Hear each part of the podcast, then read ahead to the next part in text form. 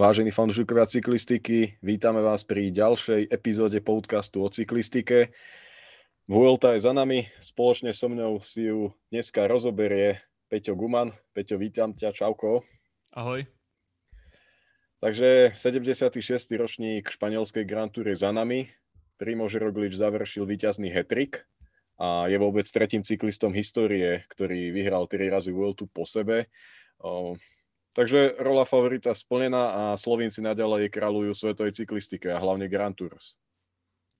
Je to tak. Zároveň je to ďalší jazdec po Albertovi Contadorovi, ktorý vyhral Vueltu trikrát z troch pokusov a ukázal vlastne, že Slovinsko je úplnou špičkou a taktiež sa aj potvrdil, že Bernal, Pogačar a Roglič sú vlastne traja najlepší jazdci na Grand Tours a sú vlastne aj víťazi všetkých pretekov veľkých tento rok. Poďme si ale rozobrať ten posledný týždeň kúsok po kúsku. Začal vlastne 16. etapou, v ktorej bol najväčším favoritom Fabio Jakobsen z Dekeniku Quickstep. Dekenik, eh, respektíve Wolfpack, ukázal, že to nejaké zaváhanie a tímová eh, vojna neexistuje. Fabio Jakobsen prevedol v závere parádny špurt po dobre pribranej pozícii a vlastne touto výhrou si definitívne poistil zelený dres. V meste Santa Cruz de Bezana zvíťazil Jakobsen pred Jordi Meusom z Bory, ktorý tak ukázal veľký potenciál a myslím, že pre Boru je to veľmi zaujímavý jazdec. Tretí bol Mateo Trentin, ktorý pokračoval v trende lepších a lepších výkonov, čo môže byť pre Taliansko a samotného Trentina zaujímavé k Európe a majstrovstvám sveta. No, Fabio Jakobsen, môžeme vlastne asi tu na aj zhodnotiť rovno ten boj o zelený dres. E, teda sa vrátil z hrobárovej lopaty úplne geniálnym štýlom. To asi sa nedá lepšie vymyslieť. Ani americké filmy, čo by nedali takto. Áno, a ešte dobre, že organizátori vlastne zmenili tú súťaž o zelený dres, že už o to naozaj bojovali šprintéri. Škoda toho, že Philipsen vypadol tak skoro, ale Jakobsen ukázal, že vlastne nemá konkurenciu na šprintoch na tejto Vuelte a musím povedať, že je to lepšie, ako keby zase vyhral ten zelený dres Roglič. Opäť tu bola nejaká zápletka, no a ako sme povedali, tak škoda, že Magnus Kort sa nehrnul do tých hromadných šprintov, pretože nakoniec on mohol byť tým najväčším vyzývateľom Jakobsena, ale tak nakoniec to bol práve Holandian, ktorému, ktorý vyhral v deň svojich 25. narodenín. No a potom uh, už sa vlastne iba bojovalo o to, či stihne limit na tých brutálnych horských etapách, ale ako sme mohli vidieť, tak kompletne celý tým Decanic Quickstep mu pomáhal, aby stihol ten časový limit. Zdenek Štýber uh, hovoril, že ho nejak tlačili na tých kopcoch, dole na stúpaniach leteli úplne šialene, aby stihli ten limit, no a nakoniec uh, Jakobsen takto završil svoj návrat do profesionálneho pelotónu a myslím si, že môžeme asi ukončiť to rozprávanie o tom, že ako sa vracia a je tu proste nový uh, Jakobsen, ktorý je v svetovej špičke šprintárskej. Rovnako to vidí aj Caleb Ewan, ktorý bol hosťom eh, jednej z posledných epizód eh, Gerainta Tomasa a Luka Roa, Let's Occurring a práve tam sa ho pýtali na to, ktorých šprinterov sa akoby najviac bojí, tak práve tam spomenul eh, Jakobsena či sama Beneta a a následne to Jakobsen úplne akože potvrdil. K tej nejakej kompletizácii súboju o zelený dres Fabio Jakobsen vyhral so ziskom 250 bodov a druhý aj napriek tej úprave skončil Primož Roglič len s 51 bodovou stratou. Magnus Kort 3, 161 bodov, ako už Peťo povedal, tam naozaj stačilo kúsok, možno 2-3 razy, keby sa niekde viac priplichti, či už na prémii alebo v tom dojazde a bolo by to zaujímavé vzhľadom aj na tú časovku, ktorej získal taktiež body. Bola by to dráma až do posledného šliapnutia Primoža Rogliča, dá sa povedať, že či, či tam prvé alebo druhé miesto rozhodne o tom Jakobsenovi versus Kortovi, ale napokon z toho vzýšlo a teda Jakobsen pomerne s ľahkosťou získal zelený dres. V ďalšej etape s poradovým číslom 17 sme videli hneď jeden z, ako z tých dvoch legendárnych stúpaní Lagos de Covadonga na konci ťažkého horského dňa etapu ovládol Primož Roglič, ale tu je dôležité povedať, ako sa to všetko udialo. A myslím si, že super domestik Egan Bernal Primoža Rogliča tu na dotiahol k triumfu a pomohol mu udeliť šachmat Movistaru. Či by si ma nejak opravil. Nie, úplne. Ja aj keď som písal článok, že ako Primož Roglič vyhral Vueltu, tak túto etapu 17 som vlastne dal, že je to najdôležitejší moment celej Vuelty, keďže prvýkrát sa získal nejaký väčší náskok na masa, až dve minúty, tam neviem, čo presne robili. Tiež to bolo také movistárovské, že Mas pozera na Lópeza, či on potiahne a nakoniec Bernal s Rogličom išli až úplne do konca. Jednalo sa v tom daždi na tých kľukatých zjazdoch o dosť pamätnú etapu, keď dvaja najlepší jazdci na pretekoch, dvojnásobní víťazí Grand Tours, takto bojujú. No a čo sa týka taktiky Bernala, ako si ho popísal, že super domestik, no tak asi hej, ale jemu naozaj nezostávalo nič iné, len vyskúšať úplne ďaleký útok a keď videl, že má Rogliča za kolesom, tak aj napriek tomu pokračoval a myslím si, že si získal veľa priazne medzi fanúšikmi, že takto otvoril preteky, aj keď neúplne takticky, možno správne alebo múdro, ale proste vytvoril tú etapu a v podstate rozhodol preteky, čo si budeme klamať. A vlastne Ineos to dokázal potom aj v tej 20. etape, ale o tom asi aj neskôr. Ako už Peťo spomenul, tu na, nabral Enric Mas, dá sa povedať, okrem tej poslednej časovky, asi najväčšiu stratu však na Primoža Rogliča. Bolo to vyše 1 minúty a 30 sekúnd. Myslím, že za zmienku stojí aj výkon Jana Hirta, ten eh, tu ukázal, že v treťom týždni má skvelé nohy a prišiel na 14. pozícii, stratil na víťazného Rogliča len 3 minúty 43 sekúnd, čiže pred tým ďalším brutálnym dňom, ktorý vyvrcholil na Gamonitejru, to bol zaujímavý prísľub, ale napokon sa tam ukázal ako super domestik svojho tímového kolegu Luja Mentiesa, ktorý sa snažil prehrísť do top 10 Myslím, že tam predviedol svoje vrchárske kvality Hirt úplne excelentne a ako jeho tempo tam očesalo skupinu neskutočne.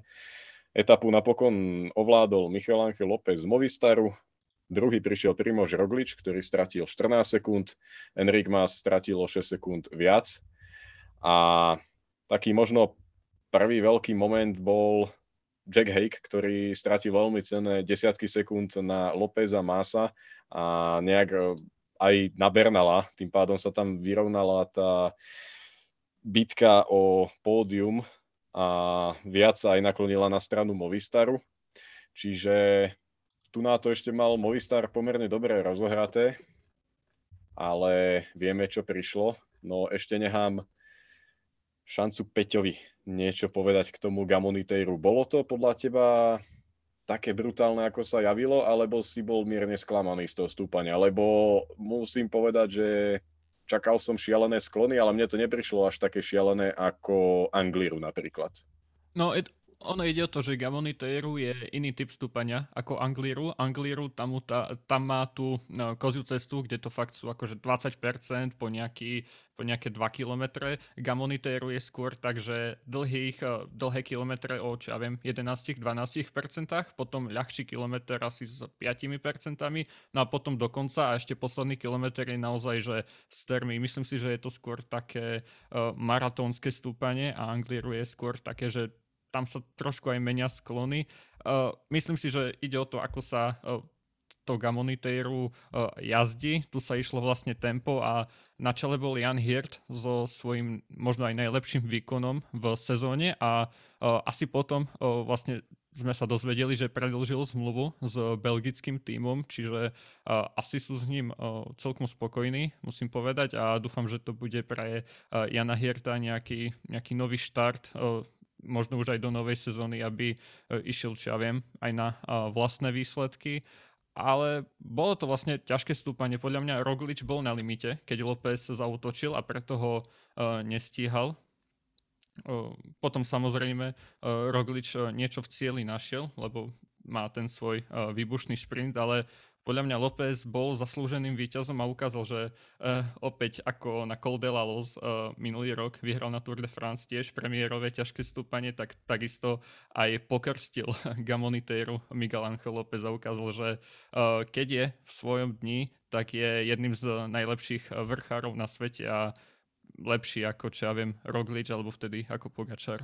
Určite Michal Angel López je parádny vrchár, ktorý ten svoj potenciál ešte nepredal podľa mňa v tej uh, hlavnej veľkosti. Uh, neukázal podľa mňa 100% a vždy tam niečo chýbalo, či už psychicky, fyzicky, alebo šťastím a pádmi.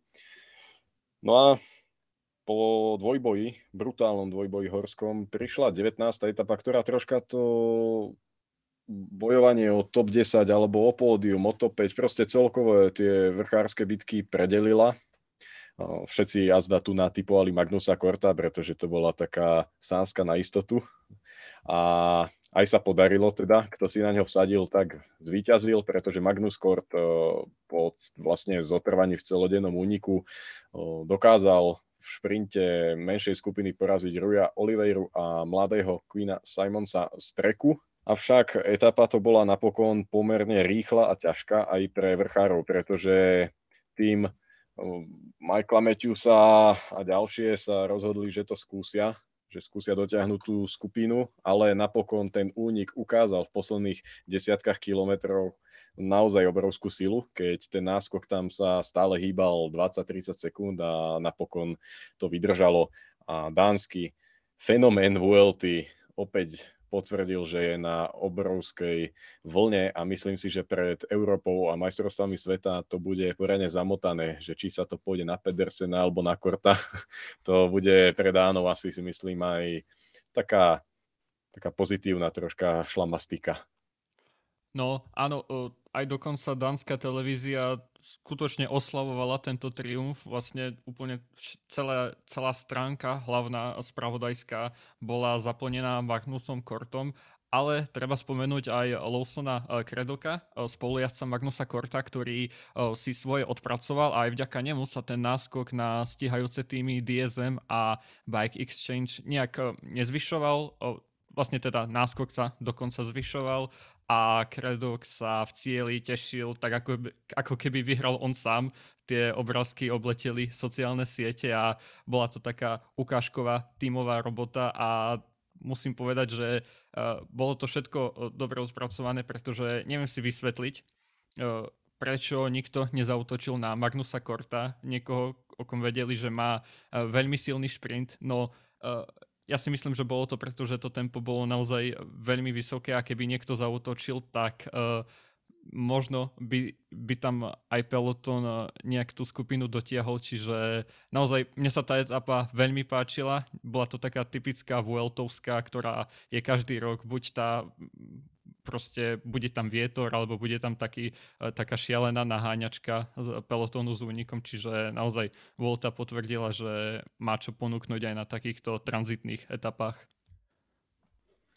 A keď by si už človek pomyslel, že takúto vyživnú, zaujímavú etapu o, nedokáže nič prekonať, tak potom prišiel ďalší deň a 20. etapa, tzv. mini Liež-Baston-Liež, ja myslím, že sa zhodneme obaja a dávam obrovský klobúk dole a poklonu pre organizátorov VLT, pretože ukázali podľa mňa či Tour, či Giro a aj sami sebe, že takéto etapy stoja za to a sú úplne fantastické. Videli sme parádne preteky, hlavne v tých posledných 100 kilometrov to bolo hore-dole, bojovalo sa v úniku, ktorý stále mal relatívne vysoký náskok až pokiaľ nezačal pracovať Ineos v hlavnej skupine. Ten rozpútal doslova peklo, Stredal sa tam potom na čele po odstúpení Pavla Sivakova z čela skupiny Adam Yates, Egan Bernal, obaja nastúpili, napokon vyprovokoval ten rozhodujúci atak. Adam Yates, za ktorou sa zavesil hneď Roglič, za ním Mas, Hake a po nejakých sekundách tam doskočil aj Gino Meder a práve tu prišla veľmi zásadná vec a to rozdelenie tej top 10 na dve menšie skupiny, v tej druhej ostal napríklad Egan Bernal alebo Michal Angel López či David de la Cruz. No a hlavne López je mužom číslo jedna tejto etapy, ktorý zatienil možno aj taký fenomenálny triumf Klementa Šampusána, ktorý v závere prekvapil Rogliča spol a získal životný triumf. No späť k Lópezovi. Vtedy ešte pri tom delení to bol tretí muž priebežného poradia Vuelty. Myslím si, že tam troška zaspal, nevedel, čo má robiť, či má stiahovať skupinu, v ktorej má kolegu Masa. Napokon sa zbadal, že asi to už odíde spred neho, pretože Gino Meder tam odviedol neskutočnú porciu roboty pre Jacka Heiga. Michal Angel López uh, sa nedočkal nejakého prestredania od Bernala, no, Majku alebo Dela Cruz a proste od nikoho, jednoducho si to tam ťahal sám. A napokon uh, ako už všetci viete, nasadol do auta a z VLT odstúpil.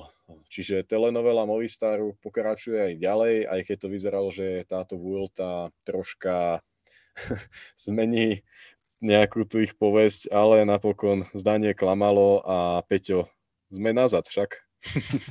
No presne, budovanie nejakého zahraničného uh, štýlu, kupovanie amerických jazdcov a uh, čo ja viem, prišiel tam uh, Pačivila a všetko je vlastne preč, čo sa týka mediálneho obrazu Movistaru, keďže doteraz sa nejak dobre neodkomunikoval ten odchod Lópeza. Jeho rodina, priateľka na Instagram dáva príspevky, že nevieme všetko, že uh, Unzue ako športový riaditeľ alebo manažer Movistaru na Lópeza kričal, uh, že nemô, nemá stiahovať. To nedáva zmysel, lebo prečo by mu kričal, že nemá stiahovať, keď nikoho do skupiny by nejak uh, nepriviezol neviem, je to všetko také, presne ako si popísal, nejaká telenovela juhoamerická a López nejak ukázal, že to, čo hovoril pred začiatkom sezóny, že v nejakých horúcich chvíľach nevie zadržať chladnú hlavu, tak to ukázal a vlastne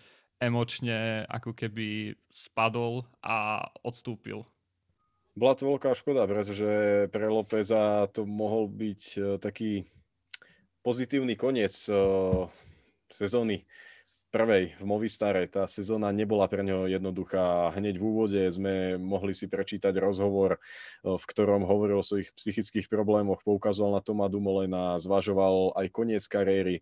Napokon prišiel aj koronavírus mu do cesty, ktorý mu značne narušil prípravu. Dokázal vyhrať preteky okolo Andalúzie celkovo.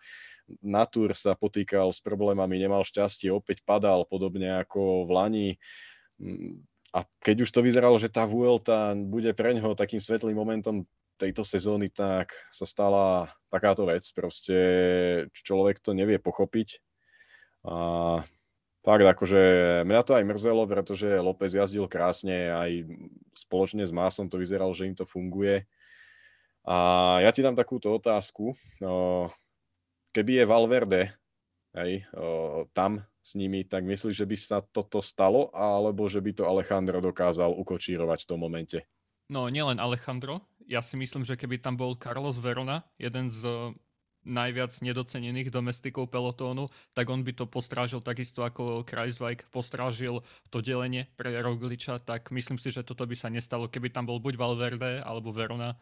Eh, potom asi neskôr tam eh, prišiel JJ Rojas a bolo vlastne neskoro. Čiže no, Movistar bolo o piatich mužoch, dokončil Vueltu so štyroma a aj tak to bol asi, mus, musím hodnotiť ten výkon Movistaru aj napriek tomuto celkom pozitívne. Ukázali, že vedia ísť na dvoch lídrov, pričom jeden je viac ako keby domestik, že López domestikoval pre masa a ukázali, že vedia, ale musia nejak vnútorne si to usporiadať, ale z Netflixovského dokumentu vieme, že to vnútorno tam nejak e, nefunguje celkom dobre, čiže som veľmi zvedavý, ako bude tá kauza pokračovať, či prerušia kontrakt s Lópezom alebo nie, či potvrdia naozaj, že Kolumbíčanov v Movistar možno až tak nerešpektujú ako Španielov, to sa hovorilo pri uh, Quintanovi, ale Kolumbičania sú vlastne dôležitý marketingový prvok pre telefoniku, pre spoločnosť, ktorá e,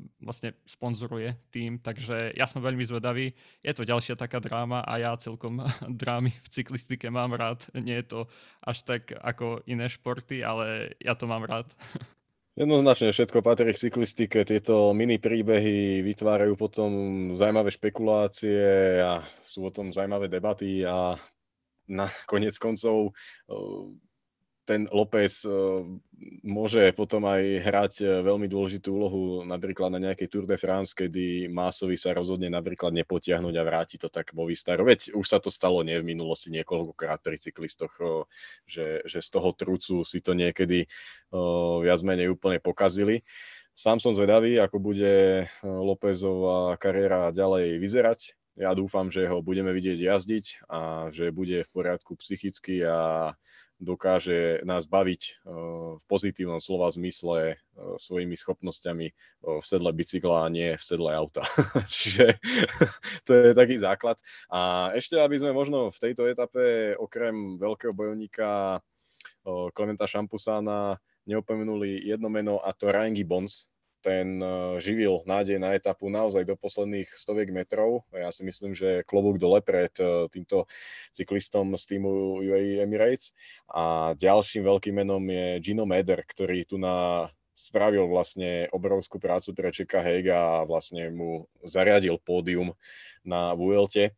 Čiže v Bahrajne museli byť vytešení s týmto dňom a ešte keď dostali počas etapy info o tom, že López už definitívne prezri, tak to bolo úplne úsmevné, pretože vďaka Ginovi Mederovi sa vlastne López zdekoval z Vuelty. Ja si myslím, že to bola tá rozdujúca vec. Gino Meder tam ťahal brutálne a jednoducho Lópeza tam odstrelil. No a posledné meno, ktorý som chcel vyzdvihnúť je Jan Hirt, opäť tretí raz po sebe skvelý výkon v etape. Tento raz bol celý deň v úniku, prišiel na 11. pozície len minútu za víťazom. Čiže Jan Hirt tie tri dní ťažké si zachránil povesť podľa mňa jedného z najlepších vrchárov svetového pelotónu, pretože on keď má hlavu v poriadku a aj výkonnosť, tak vieme, že v tých najťažších stúpaniach je naozaj excelentný už len treba dúfať, že naozaj v budúcej sezóne, ako si ty pred pár minútami hovoril, si troška nájde tú cestu k osobným úspechom, pretože výkon jednoznačne na to má. Čiže Jan Hirt eh, si zachránil sezónu, môžeme to tak povedať k tej etape, ako si spomenul, e, neuveriteľne dobrý taktický výkon Bahrajnu. E, takto sa správa tým, ktorý nemá najsilnejšieho lídra, Jacka Heiga, ale má najsilnejší tým. Oni sa dostali do perfektnej situácie, že vlastne jeden e, jazdec Ineosu bol v skupine s Lópezom, López bol odpáraný, čiže pódium ostalo ako keby voľné. Bernal nemal ťahať, pretože by dotiahol veľkú skupinu na Adama Jejca, čiže úplne úžasná príležitosť. Ešte dokonca Mark Padun sa tam dostal z úniku k ním, eh, k Mederovi a Heigovi, aby potiahol, čiže dobré využitie eh, tzv.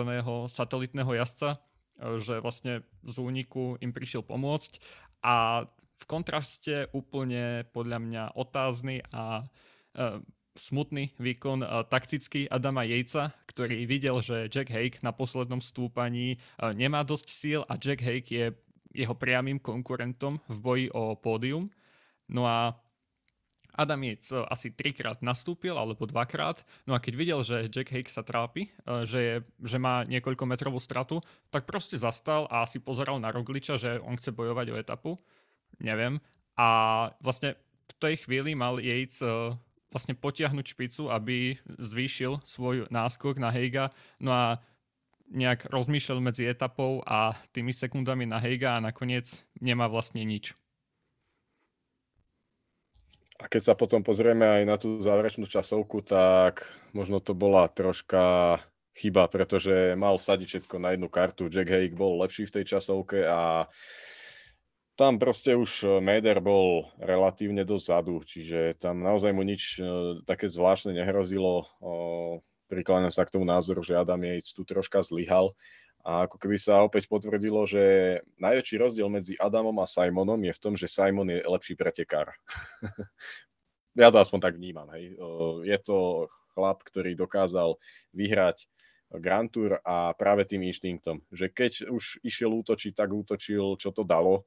Samozrejme na Gire mu to nevyšlo, ale potom Vueltu práve vyhral Myslím, že podobným štýlom ako tento rok Primož Roglič tam, kde na to mal, si to postrážil a konec koncov za ním skončil aj rovnaký muž Enrik Mas. Ale aj tak Adam Yates vymenil teda Egana Bernala, dostal sa na prvé miesto v rámci tohto týmu A teda nám dal zapravdu, že on skončí práve najvyššie, však sme obaja hovorili. Ale ja som hovoril, že bude prvý. Jasné. Ale v rámci týmu za to trafilo. Ale Egan Bernal všetká čest pred ním vlastne aj v tej časovke došiel s úsmevom na perách a ukazuje to, že čo sa týka osobnosti a nejakej tímovej, nejakého tímového ducha, on je fakt akože geniálny. To je proste chalan, ktorý je na míle vzdialený od Quintánu alebo Lópeza. Myslím, že to je už jasné ako facka, nie je to len také nejaké zastierace. No a tu sa dostávame už k absolútnemu finále Vuelty, k 21.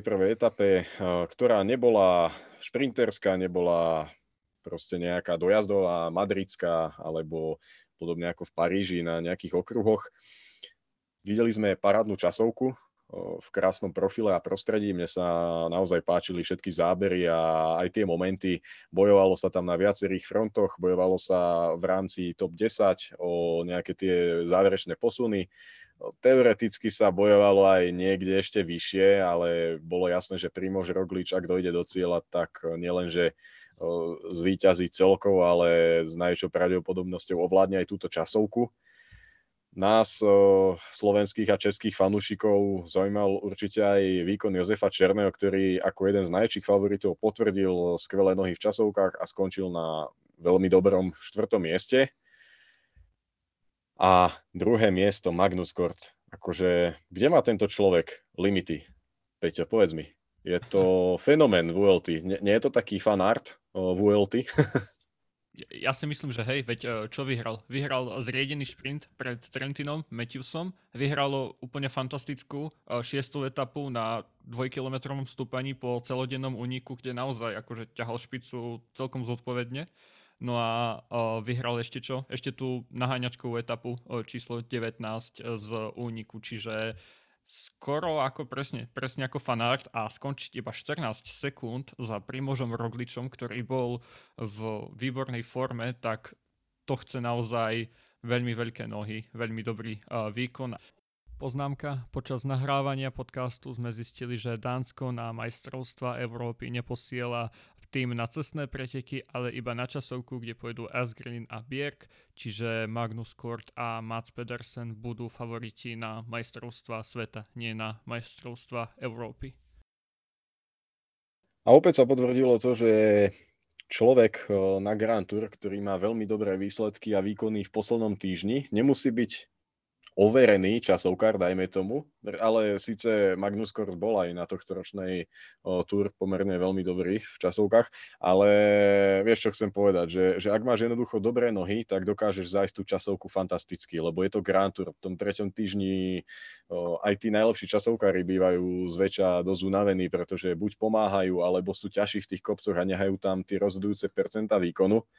A konec koncov sme to videli aj v tejto časovke, keď eh, Egan Bernal bol šiestý v časovke a zoberme si, že od eh, Heigu dostal len 6 sekúnd a Jozef Černý mu dal nejakých 43 sekúnd, alebo 33 sekúnd dokonca, čo je podľa mňa fantastický výkon aj Egana Bernala. To by som tiež chcel vyzdvihnúť a rovnako si zaslúži absolutorium aj Groschartner, Kruiswijk či Maas.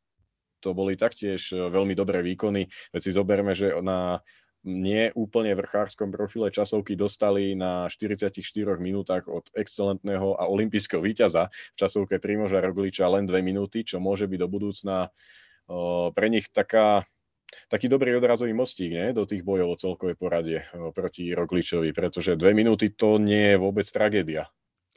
No tak tá časovka nebola úplne taká rovinatá, tam sa našlo aj také asi 1700 metrové stúpanie o cca 6-7%, čiže bola to taká zvlnená, taká malá verzia presne tej olympijskej časovky. A uh, ešte poviem, že David de la Cruz uh, predbehol aj uh, Guillaume Martana a povesť zlého časovkára si udržal Sepp Kuss, takže David de la Cruz skončil 7 celkovo na Vuelte, Sepp Kuss výborné 8. miesto na to, že to bol najlepší domestik Primoža Rogliča a Guillaume Martin ako potvrdil, že je úplne tragický, čo sa týka v časovke.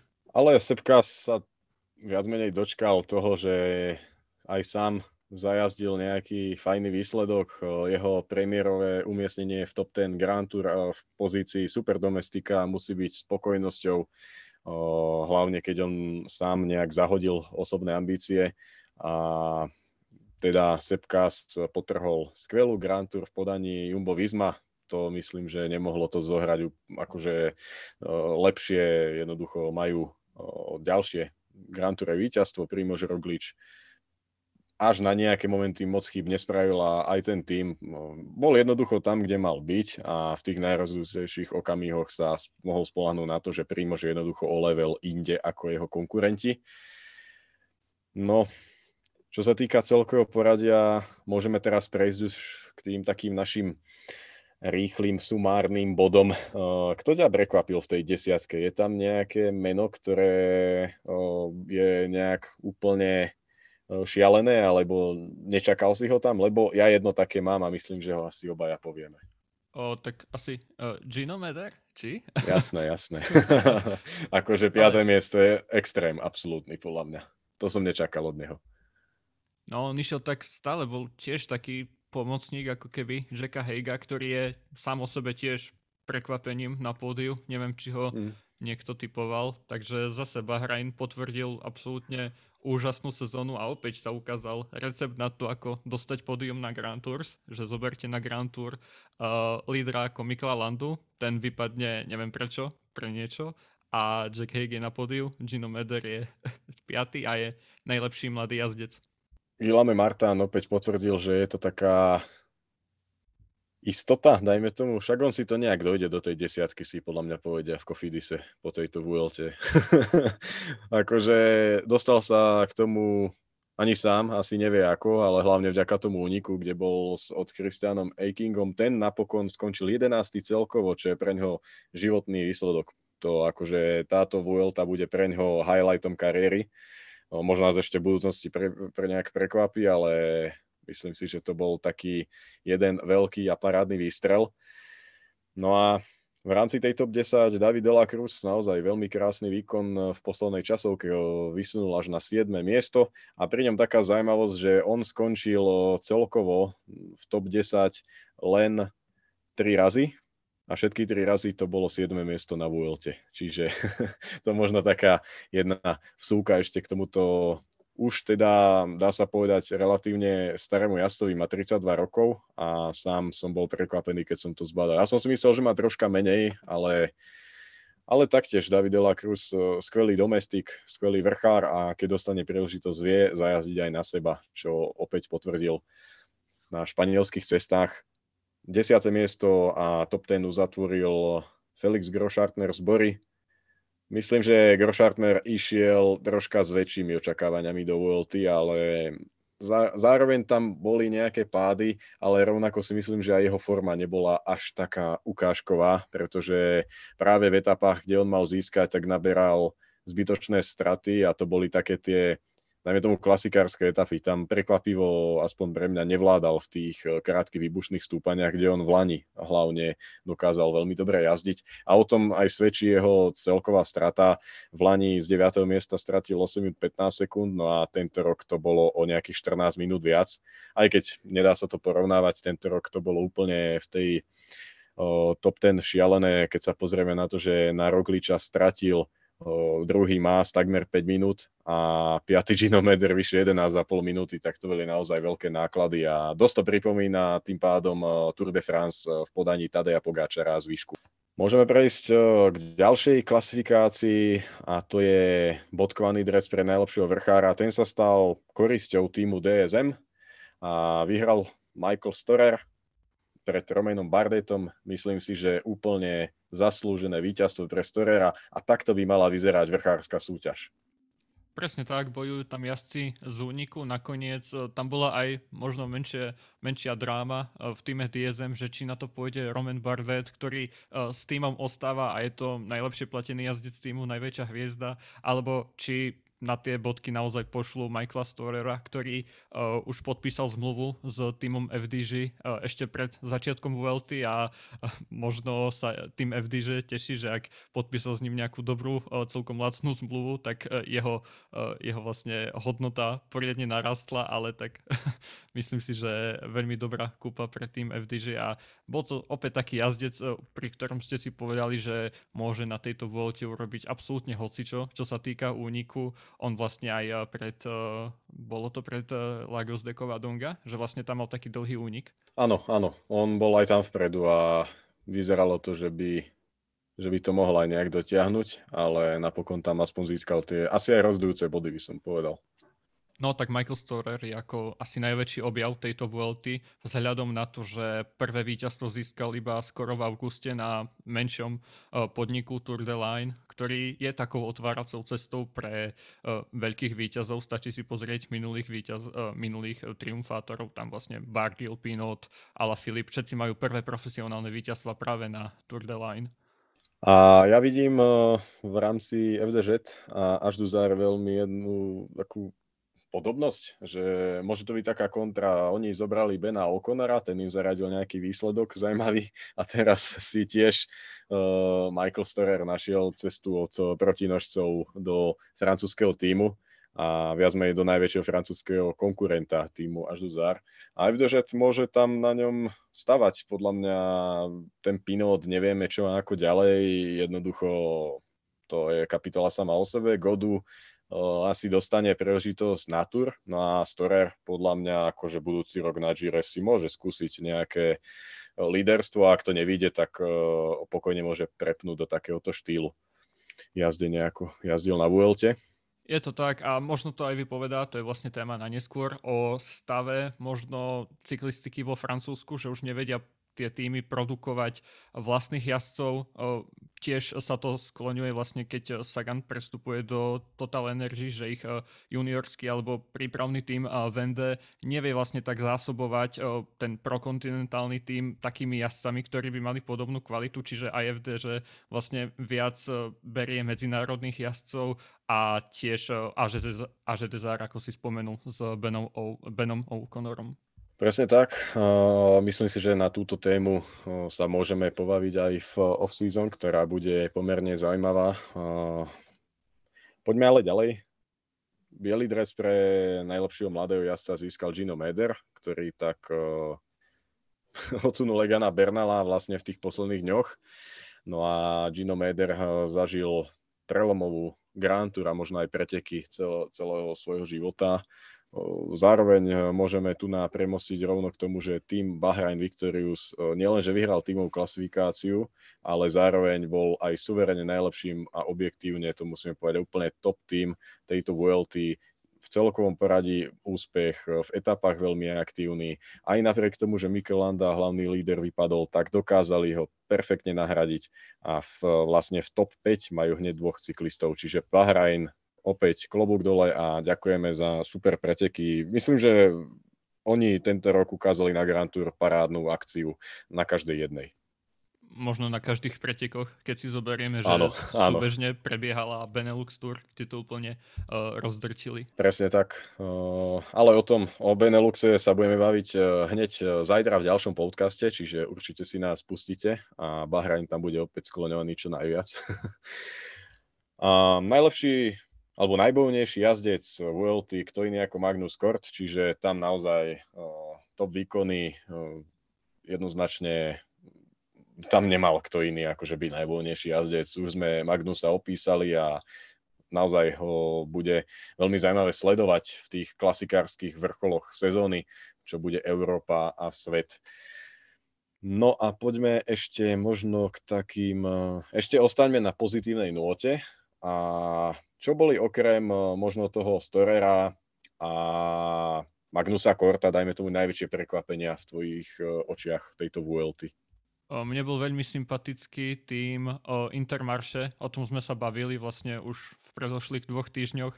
Vlastne etapa s Reynom Tarameom, červený dres na niekoľko dní a potom od Christian Eiking tiež 6 dní nosiť červený dres a to je vlastne úplne skvelá uh, vizitka. Uh, potom Jonathan Waters, uh, riaditeľ týmu EF, dal nejaký tweet, že uh, možno podpíšu toho Vikinga, Ikinga, lebo tak to vlastne spojil s Magnusom Kortom, že to je taký Viking a ešte k tomu sa pýta nejaký iný od Iking, čiže som zvedavý, či príde do týmu EF a to by bol pre nich asi, a, asi dobrý kauf.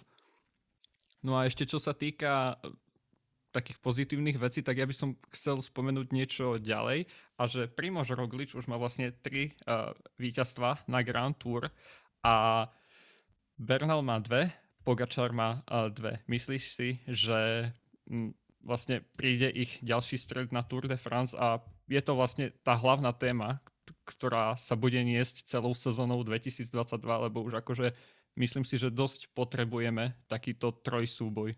No, žiada si to už, aby sa stretli a ja si to taktiež žiadam a modlím sa za to, pretože títo traja sú proste inde ako zvyšok. Keď si pozrieme uh, vlastne v akom štýle dominovali ten rok Gire, uh, Tour a Vuelte práve Bernal, Pogačar a Roglič, tak to chce, aby sa stretli budúci rok na francúzských cestách v top forme bez nejakých problémov a pádov a už som aj videl nejaké prvé náznaky trasy tur, čiže mohlo by to byť také troška všestrané s mm, ne až tak e, porciou časovkárskou, čo by mohlo troška vyrovnať tie sily medzi Bernalom a práve Slovincami.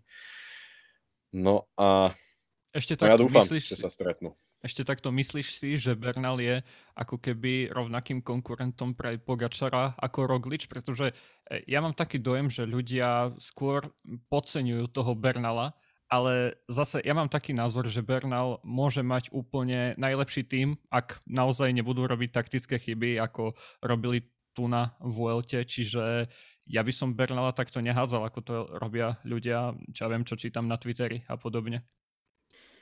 Jednoznačne, aby som taktiež Bernala neodpisoval, to je ako odpisovať kanadských hokejistov. Odpísal som ich aj ja pred majstrovstvami sveta tento rok a napokon vyhrali zlato a bol som za blbca. Čiže Egan Bernal je víťaz Gira a Tour, je to stále top talent svetovej cyklistiky, pretože je podľa mňa stále na začiatku, on sa každý deň ešte učí, učí sa ako sa vyrovnávať s tlakom, ktorý je na ňo naozaj obrovský, či doma, či v Európe, proste je to ten génius, ktorý má vyhrať najviac Grand Tour a podobne, to sa s ním uh, vlečie už x rokov. Navyše jeho problémy s chrbtom a podobne mu určite nepridávajú na pohode, ale teraz bude mať e, pomerne dlhý čas na nejaké zotavenie, prípravu a ak pôjde až Tour de France, tak to si zoberme, že má skoro rok na poriadnu dokonalú prípravu a tým pádom o, môže byť rovnocenným konkurentom Rogliča a Pogáčara. Celkovo si zoberme, že Roglič a Bernal môžu mať tie také percentá navrh, e, čo sa týka zloženia týmu a tímovej stratégie, pretože ich týmy sú silnejšie ako Pogačarov, to akože o tom potom.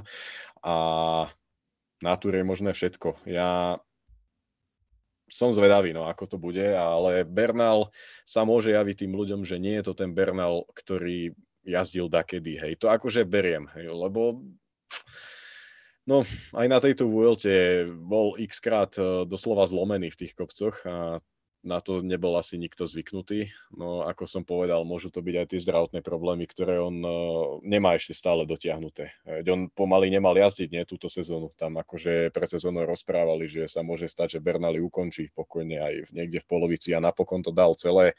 Vyhral Giro, bol v top 10 na Vuelte, čiže napokon akože fajn sezóna pre Bernala. Určite, čiže už asi je na čase budovať ten hype Roglič, Pogačar, Bernal.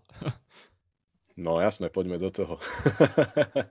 Dúfajme, že to ide. No a teraz z toho hypu môžeme premostiť do sklamaní a tu na vlastne pomenujeme jedno veľké sklamanie Ineos. A, no tak týmto moc nevyšlo však. Karapas podľa mňa zbytočne bol nasadený na tú Vueltu, akože to ja som nepochopil, prečo ho tam dávali. Ja si myslím, že museli o ňom vedieť, že je na svojom limite. Možno, že to bolo tým, že vyhral tú olympiádu a chceli ukázať bicykel a zlatú prílbu, ale aj okrem toho nejakého nešťastného nasadenia Ineos robil fatálne strategické a taktické chyby. Jednoducho, ako keby to nebol Ineos. Však No, on to bol Ineos, ale mne sa zdá, že to je Team Sky z roku 2015, že majú na vlačiku Fruma, ktorý v poslednom kilometri každého dropne a to je vlastne ich stratégia. Vôbec nejak eh, nevedeli využiť tú dynamiku, že Adam Yates bol v prvých dvoch týždňoch lepší a Bernal sa trochu trápil, čiže dosť je to také je to presne ako keby jazdili v roku 2015 a že majú ten žltý dres a nič ostatné ich nezaujímalo. Ďalším sklamaním je Team Bikes Exchange, ktorého sme tu naočakávali medzi tými víťazstvami, že bude Michael Matthews, prípadne ďalší jazdci, možno Luka Mesgec alebo Mikel Nieve, prípadne Lukas Hamilton. No napokon akože nikto z nich eh, nejak nezabudoval. Michael Matthews eh, chýbalo mu podľa mňa nejaké šťastie a správne rozhodnutie pár razy k tomu, aby skončil na najvyššom stupienku. A možno za najväčšiu zmienku stojí Andrej Zajc a to ten fakt, že dojazdil svoju 19. Grand Tour a on od roku 2009 dal vlastne všetky Grand Tours bez odstúpenia. Akože to je podľa mňa fakt klobúk dole. A neviem teraz z hlavy, ale tuším, je to nejakých 299 etáp bez prerušenia na Grand Tour, možno 399. Niekde som to ráno zbadal, to číslo, ale je to fakt akože parádička. Čiže tento nezlomný veterán už pelotónu, skúsený borec e, z Kazachstanu, ukázal opäť, že aj keď je ako domestik, tak dokáže vyraziť do úniku. A myslím, že práve ho bolo vidieť najviac z toho týmu, nie?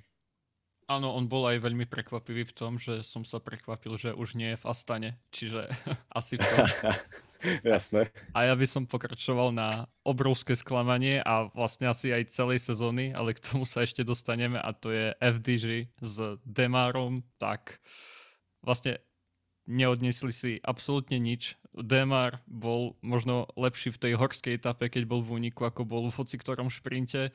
Asi najlepší moment bol tá etapa, keď Fabio Jakobsen vyhral a bola, bol to ten šprint do kopca, ale absolútne nemastný, neslaný výkon.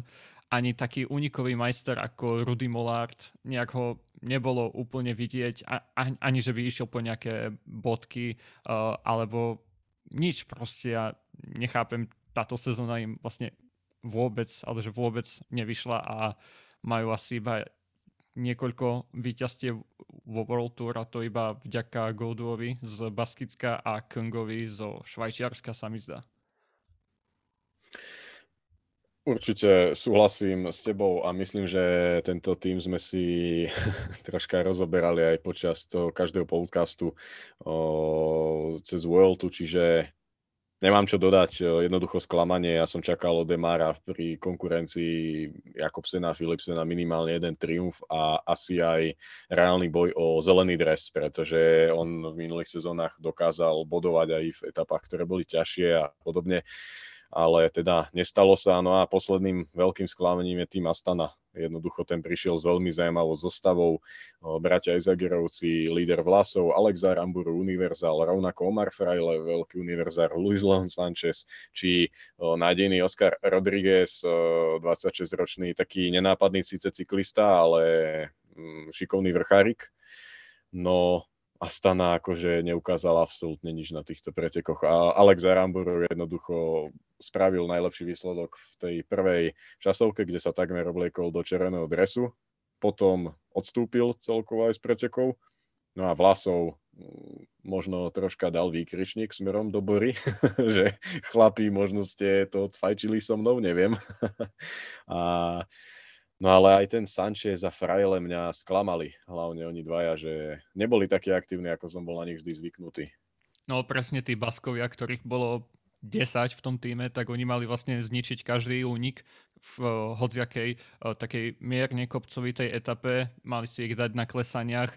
Bohužiaľ, nič z toho sa nestalo a Astana nejak zažíva nejakú, nejak, nejakú, nejakú obrodu, keďže premiér Tech odchádza, vracia sa uh, Vinokurov a taktiež odchádza Vlasov, ktorý som nepochopil, že keď už v prvom týždni vedel, že nie je na tom najlepší, tak ostal bojovať o to, dobre, o to top 12, o to top 10 a presne u takých jazdcoch ja čakám, že vlastne v nejakej etape stratia čas, aj keď nedobrovoľne, ale pôjdu na nejaké etapy taký istý prípad je, je napríklad Guillaume Martin, ktorý by v únikoch bol oveľa lepší a ako by len bojoval o nejakú šedú pozíciu, ale zase Alexa Vlasová, ja by som nejak neodpisoval. Na Gire to bol úplne parádny jazdec, čiže myslím si, že ak pôjde do nejakého dobrého prostredia, napríklad do Bory, kde sa jazdci majú v podstate fajn a aj sa nejak buduje to GC nasadenie, tak ja si myslím, že stále je to do, dobrá kúpa, akurát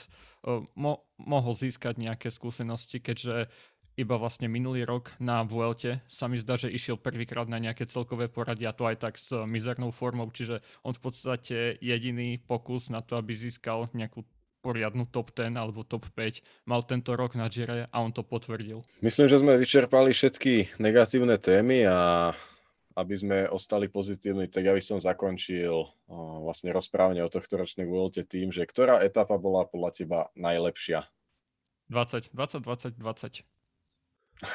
OK, tak aby som nebol nudný, tak uh, mne sa rátala tá šiesta, ten, ten záverečný dojazd, ale ja dám 17. Mne sa páčilo to, že Bernal išiel all-in a následne to bolo akože na všetkých frontoch jazdenie naplno. Čiže 17 a 20, dobre. Myslím, že sa tak nejak zhodneme asi aj s väčšinou poslucháčov a divákov cyklistiky. Takže to bola Vuelta, uh, bola to najlepšia Grand Tour tohto roka. Neviem, či súhlasíš, ale asi áno.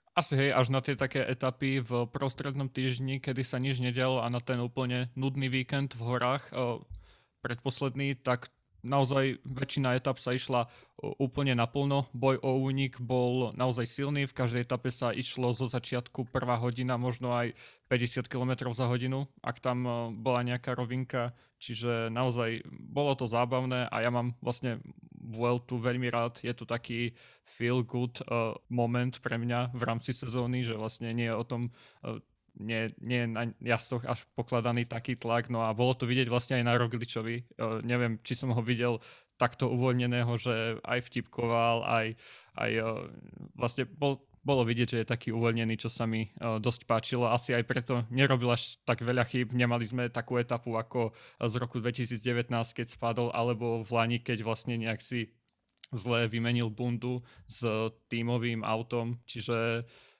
dobré preteky si myslím. Určite áno. A máme pred sebou absolútny záver sezóny majstrovstva Európy, majstrovstva sveta, okolo Slovenska, paríž rube alebo klasiku padajúceho listia Lombardia. Určite ostaňte s nami. Hneď zajtra by mal podľa všetkého výjsť podcast o Benelux Tour a nejaké krátke preview majstrovstiev Európy. Čiže vďaka za to, že ste s nami nejak tú Vueltu dali a Počujeme sa pri ďalšom dieli.